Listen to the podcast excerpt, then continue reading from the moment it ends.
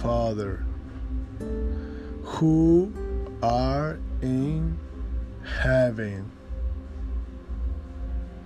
Hallowed be thy name. Thy kingdom come. Thy will be done earth as it is in heaven.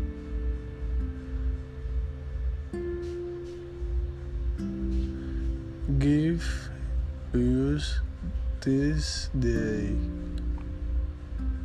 our daily bread and forgive us our trespasses